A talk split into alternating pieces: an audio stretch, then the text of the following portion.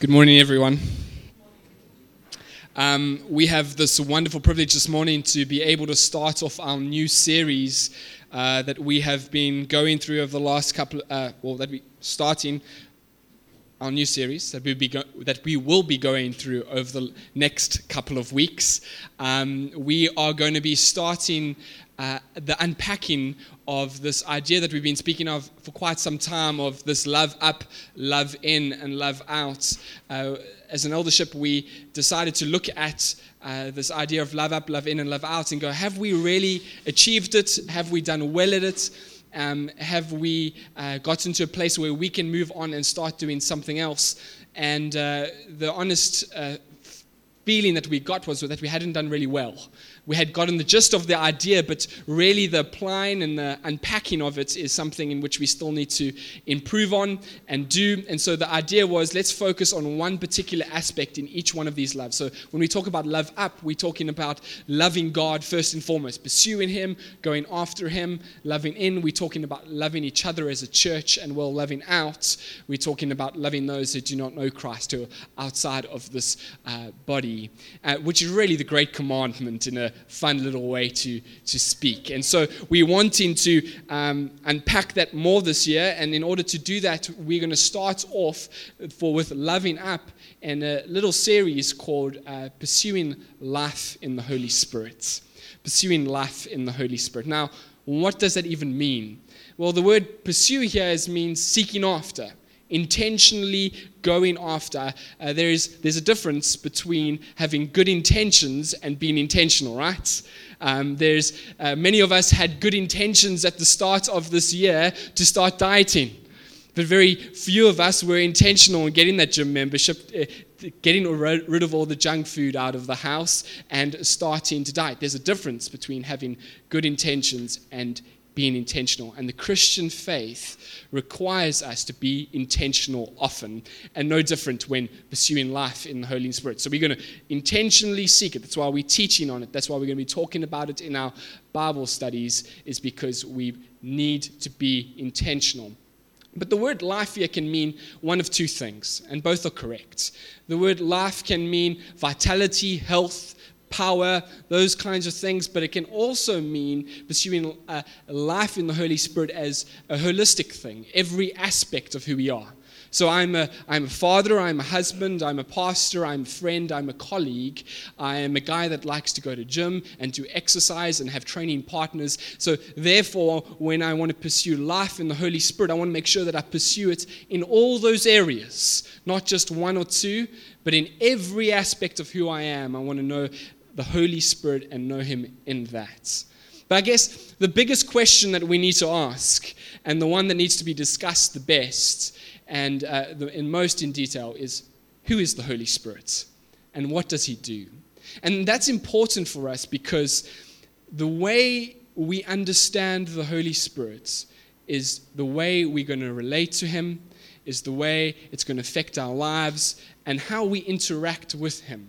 And so there's this need for us to discuss who he is and what he does. Now, even as I speak, I, I know that in this room there are many of us that have different starting points when it comes to the things of the Holy Spirit. Some of you uh, might struggle with this idea of a spirit. That's just a bit different. The, your, the spiritual aspect of faith is a little tough, and so you battle to relate when we talk about things of the Holy Spirit. Some of you might have experienced things that have hurt you, that have confused you, that have been a bit out there, and as a result, man, you're a little bit closed off. You're just a bit, I don't want to have anything to do with that, and, and so that's your starting point. Someone else might have come from an extremely Pentecostal, charismatic background. And so you, you probably the most excited this morning as we discuss this, as you, uh, that's your starting point, and you're probably a little bit more comfortable with this discussion. But wherever you might start off this morning, might I just say that it is great to have you here, and we are going to journey through this together as we unpack Scripture to see what the Bible has to say, so we can get to a point where we go, this is biblical and this is right. Now, I might just say that I get where a lot of you might be coming from. I grew up in a, a very strange home life where my grandfather, uh, who is the primary influence in my life growing up as a child, he. Um, he really spoke uh, and influenced me well. It's a big part of the reason why I'm a Christian this morning. When I'm in heaven one day, I'm going to be t- pointing a lot of people to my old man, who's not going to be old because he's going to have a new body and he's going to look great. But I'm going to say to him, man, there he is. That guy has made a major impact in my life, and he was a big reason of why I'm here today. But he, at the same time, is a little bit more cautious, if you will, when it comes to the things of the Spirit. And so I grew up in this aspect. We watch out for those guys. They weird, and that, that's that. My uh, other case is my mother, who was on the complete other ends of the spectrum. She did drugs and was an alcoholic, and miraculously came to know Christ in day. Stopped all of that in an instant. Joined a church, but the church that she went to was hyper charismatic Pentecostal. And so I grew up going at around about eight, nine years old, 10 years old, going to very conservative church, but also to very extreme church. And, at the, and in this mist of growing up trying to figure out things, just really confused. And so at the same time, when people spoke about the Spirit, just just I don't you I, I, believe in him, I believe he's God. Let's just leave it at that. I've got him. Don't tell me anymore. I'm happy. But by the grace of God, I've been able to study, I've been able to journey through this. I've had great men in whom I've trusted who have led me, who have given me great stuff to read. And I think I've come to a point where I understand a little better than I have, a little bit more comfortable with it. And may I suggest that there's never a point where we understand the Spirit wholly. He's God, He's infinite, He is, we, can, we constantly can grow in understanding of who He is. And that's what we're trying to do this morning. So, we have to start off at a place where we need to know who is the Holy Spirit. And maybe the best place to start off is by asking the question who, what, what isn't He? What isn't He? Well, firstly, the Holy Spirit isn't a thing, He isn't an it.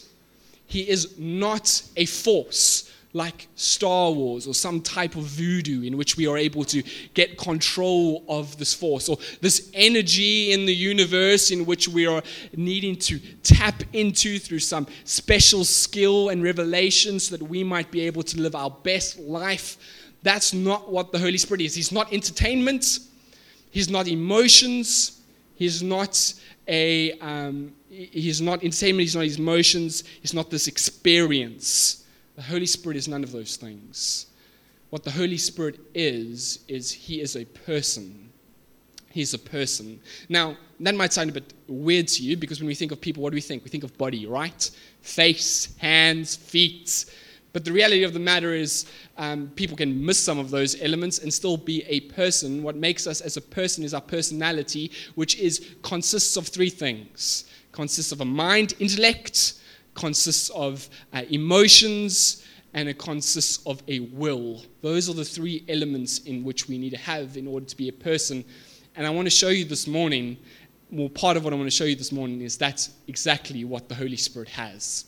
He has those things. He, he has a mind. We see this in 1 Corinthians 2, verses 9 and 11. I've got a lot of scripture coming your way, and if you're jotting them down, that's great, but if you miss it, you can come grab me afterwards, all right? So 1 Corinthians 2, verses 9 to 11 says this But as it is written, what no eye has seen, nor ear has heard, nor heart of man imagined, what God has prepared for those who love him. We love that verse. It's fantastic. But we never read on. It says this in verse 10 These things God has revealed to us through the Spirit. For the Spirit searches everything, even the depth of God. For who knows a person's thought except the Spirit of that person which is within him? And here it comes. So also, no one comprehends the thoughts of God except the Spirit of God. The Spirit is an intellectual giant, his knowledge is infinite. He's able to understand the depth of who God is. He has a mind of his own which he's able to think and grasp and understand. He has a mind. He also has emotions, and we're going to see a, wide variety of emotions here. Romans 15, verses 30 says, I appeal to you, brothers, by our Lord Jesus Christ, that by the love of the Spirit, to strive together with me in your prayers to uh, God on my behalf. Yes, Paul saying, Would you strive with me in love? Of the Spirit. Pray with me, but there's this love of the Spirit. And as we see in Ephesians, as it discusses the magnitude of God's love, is that it is as high and as wide and it's long and it is deep. That there is talking about this infinite love of God. The Spirit has infinite love. He has infinite love. But he also can get hurt. His feelings can get hurt. He can get grieved. We see this in Ephesians 4, verse 30. It says, Do not grieve the Holy Spirit of God, by whom you were sealed for the day of redemption. So here we have inside of us the Holy Spirit, who is so interconnected with who we are that when we think something that we shouldn't, do something that we shouldn't, have an attitude that is sinful, the Spirit who is holy and good is grieved by our sinfulness. He is grieved, he's hurt, he's saddened by it. There's an emotion, but he's not just love and hurt, but he is also a God who can get angry. We see this in Isaiah 63, verse 10. But they rebelled and vexed his Holy Spirit, talking about God, and vexed his Holy Spirit. Therefore, he, was, he turned um, to uh, be their enemy and he forgot against them. Here we see this wide variety of the Spirit's emotions. He has emotions, but he also has a will. He has his own will. Now, this is important. Church, we got to understand that the Holy Spirit is not at our beck and call. He has his own will. He is a sovereign God who decides what he wants to do in his own authority and in his own power. This is a God who has his own will. We, we see this in 1 Corinthians uh, 12, verse 11. It says, All these things are empowered by one and the same Spirit who apportions to each one individually as he wills. So when you and I become Christian, by the grace of Jesus Christ and the blood that he has shed, and we believe in him, we are saved in that instant, and we receive the Holy Spirit in our hearts or in our lives. And in that moment, we have this giving of spiritual gifts in our lives. The Holy Spirit comes along and gives you and I spiritual gifts. Now, what this is, is not a lucky packet type draw. We're going to talk about more of this the, when we talk about building uh, community, building committed community. But this here, the Holy Spirit comes along and gives us spiritual gifts as He determines. He looks at Janice and goes, Janice, I want to give you a hospitality gift. Man, he looks at he looks at Brian and says, Brian, I'm giving you a pastoral care heart, which others and we as a church have benefited from. It's not just this random draw, but rather God Himself goes, I'm going to give you this. I'm going to give you this. It's this beautiful thing that He desire, uh, determines. And, and we are told we must desire more gifts, desire the greater gifts, says Paul, but this is this place where we humbly come before and say, Lord, I'd love that. But He gets to determine. We can't force His hand. He is not this puppet, and we, the puppet masters, in which we get to make Him dance and do His thing. No, He is God Himself who determines in His own sovereignty and His own authority what He gets to do when He wants to do it. It's this beautiful thing. John describes it like this He says, The wind blows where it wishes, and you hear its sound, but you do not know where it comes from or where it goes. So is it with everything, everyone who is born of the Spirit.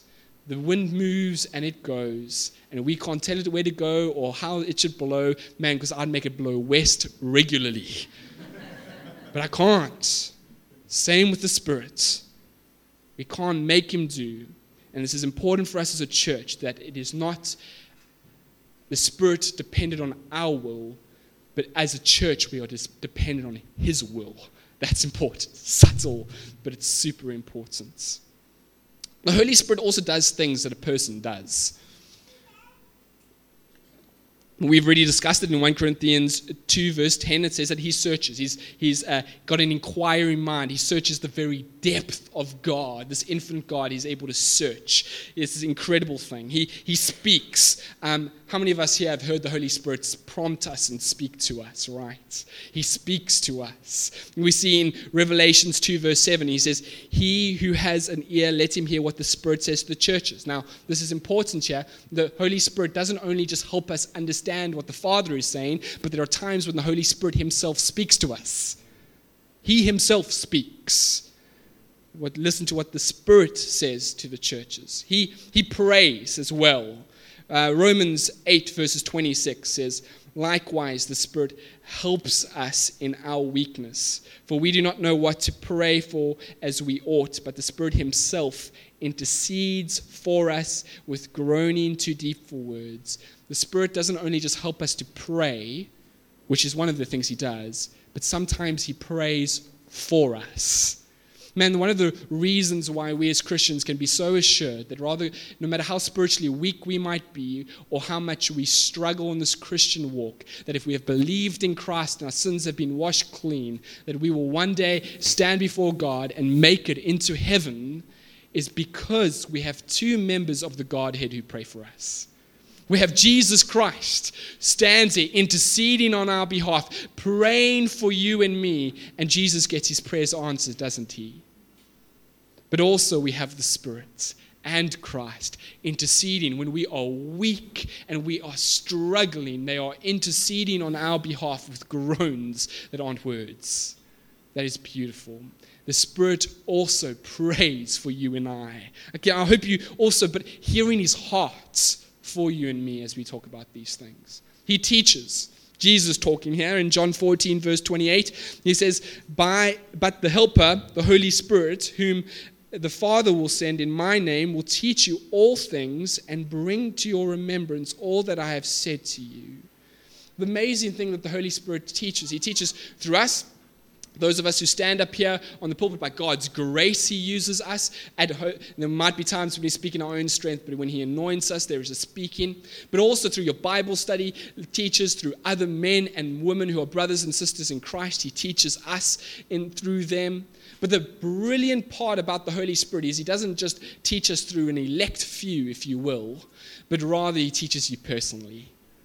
There's this intimate relationship as you get to know the Holy Spirit. He teaches you. As you read and spend time in Scripture and, and start to, this is the primary way in which He speaks. As you do that, what He does is He speaks to you as a person in your life, for you particularly. Have, you, have any of you read Scripture and you've read it for uh, 10,000 times? You've come along this passage because it's your favorite one, but as you read it, there's something new that jumps out of you because the Spirit has pointed something out. Or you're reading it and there's this conviction in your heart of a sin that you have that you did not know it was a sin. Or you did, but it hasn't bothered you for years. But here comes the Spirit and goes, okay, it's time we deal with that. Just something personal and specific for you. The Spirit teaches us as we do this. It's this beautiful thing as He instructs us in truth, helps us understand truth, shows us Christ, shows us how to become like Jesus. This is what the Spirit does. Man, He does many things. He testifies, He tells others, uses us to tell others about Christ. He has personal names such as Comforter and Advocate. He does all these things. The Spirit is not an it, He's not this force in which we can just take hold of, but rather He is this person. But this person, the Holy Spirit, is also divine. And I've mentioned it a couple of times, you talk, referring to him as God, but he is also divine. The title of the Holy Spirit is God, the Holy Spirit. When we talk about him, he's not some vague entity in which we need to be cautious of or wary of, but rather who he is is we are talking about God. We, we see this in, in Acts verses 5. There's this interesting story that takes place. The, the early church has just blossomed, it's, it's blowing up. There are many coming to know Christ. And uh, as a result, as many gather in, there are a variety of different economic situations that are in the church. There are some that are extremely wealthy, and there are some that are poor. And as a result, with the, the church was loving in so well, God was moving so powerfully in this church that those who had much decided to sell it to those, help those who were in need. Incredible act. So many people who had houses and properties and lands, what they would do, if they had many, they would sell some of them and give the money away. Man, that is love right there. And there was a sense of, scripture doesn't say it, but we can, uh, we can assume here, there must have been the sense of awe and wonder of what God was doing. But particularly if Mark had loads of money, I can say that because he's a teacher, so he doesn't. I'm just joking. but if Mark had loads of money and tons of property, and I was poor, I'm a pastor, so that's true. and he and he goes and he decides to sell all of that. Sell a piece of land that wasn't being used, and he comes along and gives me the money. goes, Joe, here we go, buy yourself a house okay, that's not going to happen. But if that happened, there'll be this is awe. There would be us. We would look at Mark in a sense, and there'd be, man, that guy's godly. Look what he's done. There must have been a sense of praise and and a sense of uh, high regard for the person that did that. And so there was this couple named Ananias and Sapphira. They have extra land. So they tell the church, man, we're going to sell it and we're going to give it all to the church to distribute amongst the poor there's a sense of awe that's going to come with this. But they come up with a sneaky plan. They're going to tell the church that they're going to give all the money, but actually, in fact, what they're going to do is they're going to hold some money back. So, say they sold a piece of land for 400,000 Rand, and then they decided, here, church, we sold it for 350,000 Rand. But what they did is they kept 50,000 Rand for themselves, but told everyone they sold it all. So they get the awe and wonder of, man, they gave away everything. And they have this in mind. And they come and they're going to do this. And they come to Peter with the money. And, and Peter says to Ananias, he says, and Peter said, this is in Acts 5, verses 3 and 4 Ananias, why has Satan filled your heart to lie to the Holy Spirit? Now, hear that lie to the Holy Spirit. And to, and to keep back for yourself uh, part of the proceeds of the land. So Peter goes, Why did you do that? It was, and he goes and asks a couple of questions. He says, While it remained unsold, was it not your own? You didn't have to sell it. It was yours. And he says, and, and when after it was sold, was it not at your disposal? You could have just say, hey guys, I'm not going to give you all the money. I want to keep some for myself and I want to give some of it. That's fine because it's yours. You didn't have to give it all. But yet you came up with this lie so that you might get awe and wonder. When he says this, some people might praise you. He says, why is it that you have contrived this deed in your heart? And here it comes. Have you not lied? You have not lied to man, but to God. You see that? in the beginning, he starts off, you have, why have you lied to the Holy Spirit? But at the end of it, he goes, but you have not lied to man, but to God. For Peter, there's this interchangeableness between the word and this person, Holy Spirit, and God. He just uses the, the language like that. He talks about the God, he talks about Holy Spirit, and it's fine. Because for him, the Holy Spirit is God. And we see this again in 1 Corinthians 3:18. There's this explaining of Paul speaking here. He says, Do not you know that uh, you are God's temple and that God's Spirit dwells in you? Where did God dwell? He dwelt in the temple, but now he comes and dwells in us through his Spirit. He is God. And so we have um, this Holy Spirit who is God. And he does things that only God can do. He's omnipotent. Which means he is all powerful. It was a fancy name. It's a, he was creator. He was there in Genesis 1, verse 2, when he created um, the Spirit was there. But we also see that Psalm, uh, sorry, Job 33, verse 4 says, The Spirit of God has made me He's creator. He has made me, and the breath of the mighty gives me life. He, he re- regenerates. Not only does He make us physically and creates, but He also regenerates us. He makes us into new beings spiritually. We see this in John 3, verse 5. Jesus answered, Truly, truly, I say to you, unless one is born of water and the Spirit, he cannot enter the kingdom of God. He, he inspires Scripture. We see it in uh, 2 Timothy 3.16. All Scripture is breathed out by God. The imagery there is the Spirit speaking. The, he raises the dead. Romans 8, verse 11 says, If the Spirit of Him who raised Jesus from the dead dwells in you, He who raised uh, Christ Jesus from the dead will also give you life to your mortal bodies through the Spirit who dwells in you. When we die, man, we're going to rock up on eternity, and the Holy Spirit who gives us a new body raises us again. He is the one that raises us from the dead in eternity. It's this glorious thing that we get to make sure that we are raised again from the dead. It's the, the beauty of the resurrection of Christ. That we, because Christ was raised again from the power of the Spirit, so we too who are in Christ will be raised again in eternity. It's a wonderful thing that the Spirit does. And it is only a thing that God does, but yet the Spirit does it. He is God.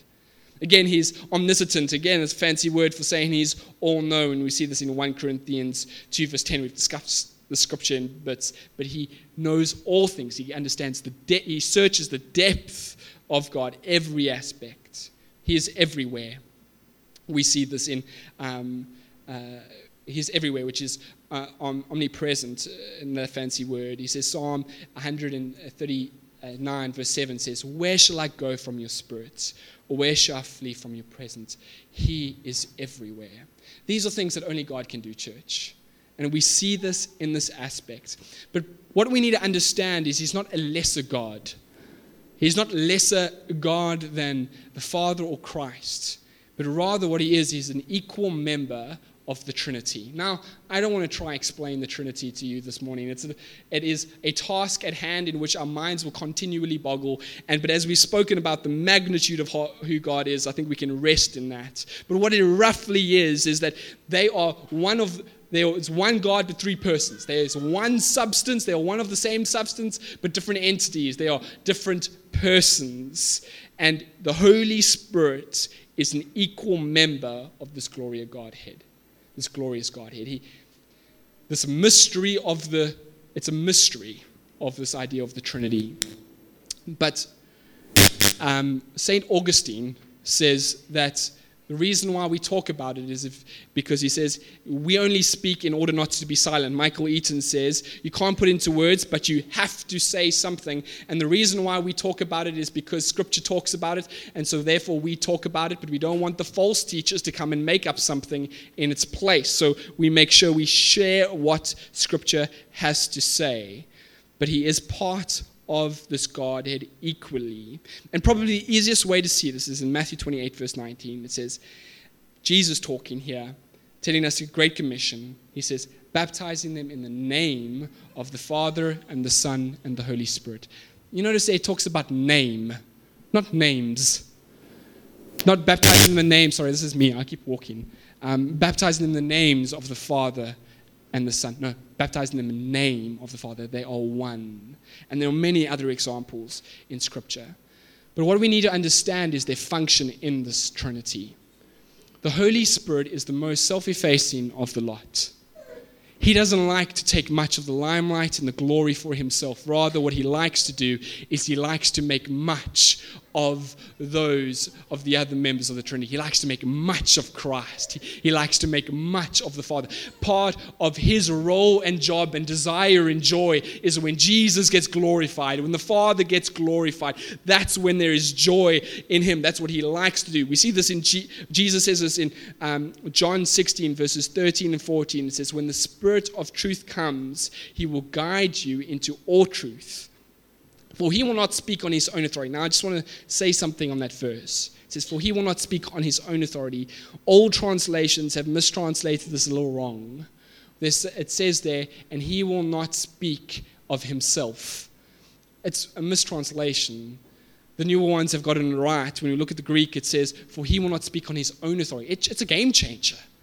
Because that means when, when we used to think that the Holy Spirit would not speak of himself, we thought when we should not speak of him. But in fact, what it shows here is that no, no, he does speak, but he does not speak on his own authority. What he hears is he hears the Father and the Son speak, and therefore he speaks. Jesus did the same. He says, I do not do what I, I want to do, I do what the Father tells me to do, and I follow it. This is that sense.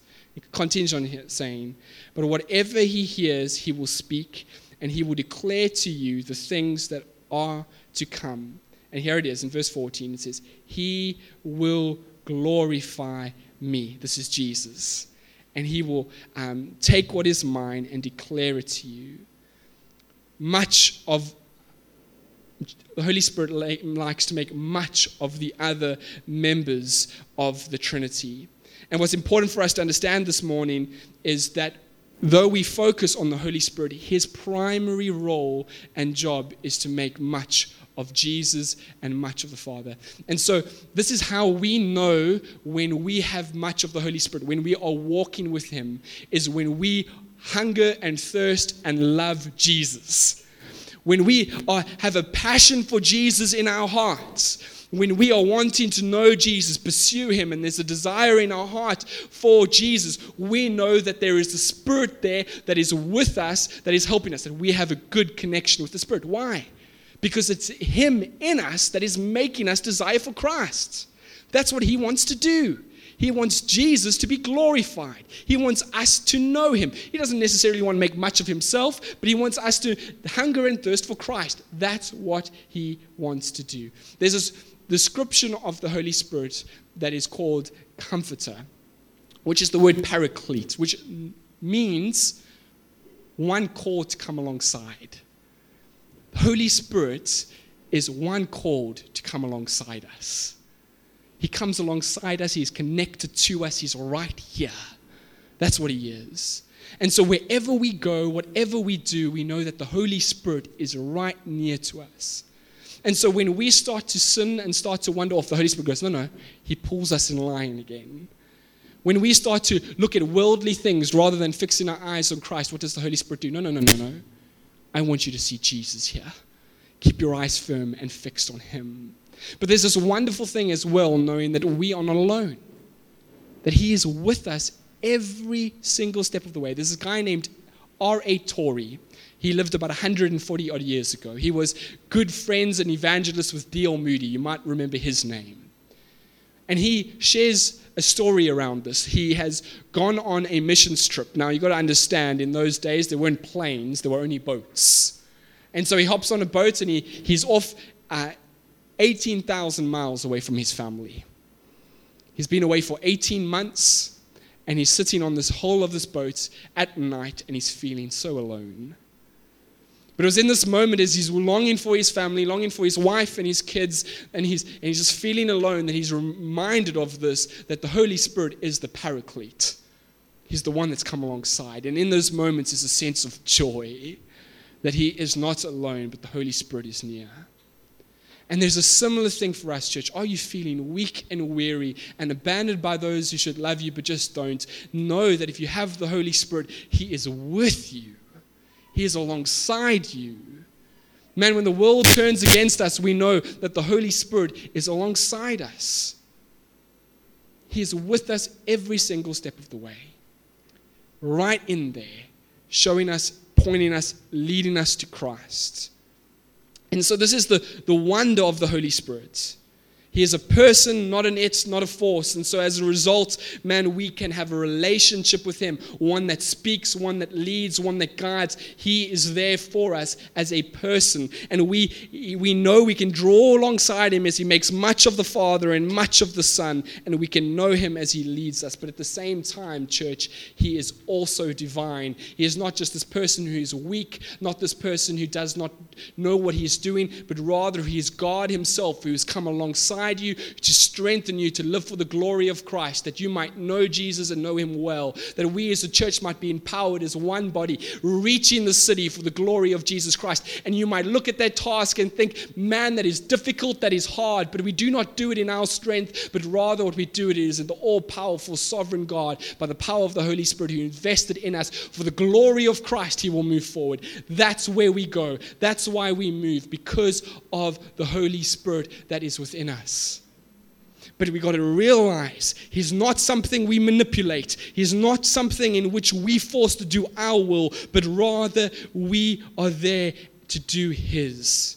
R.A. Torrey writes this, and as I read this, um, as my mom gave me this book by him, and as I read it, it shook me, it struck me, it made me think. It says, If we think of the Holy Spirit as so many do, as a merely a power or influence, our constant thought will be, how can I get much more of the Holy Spirit?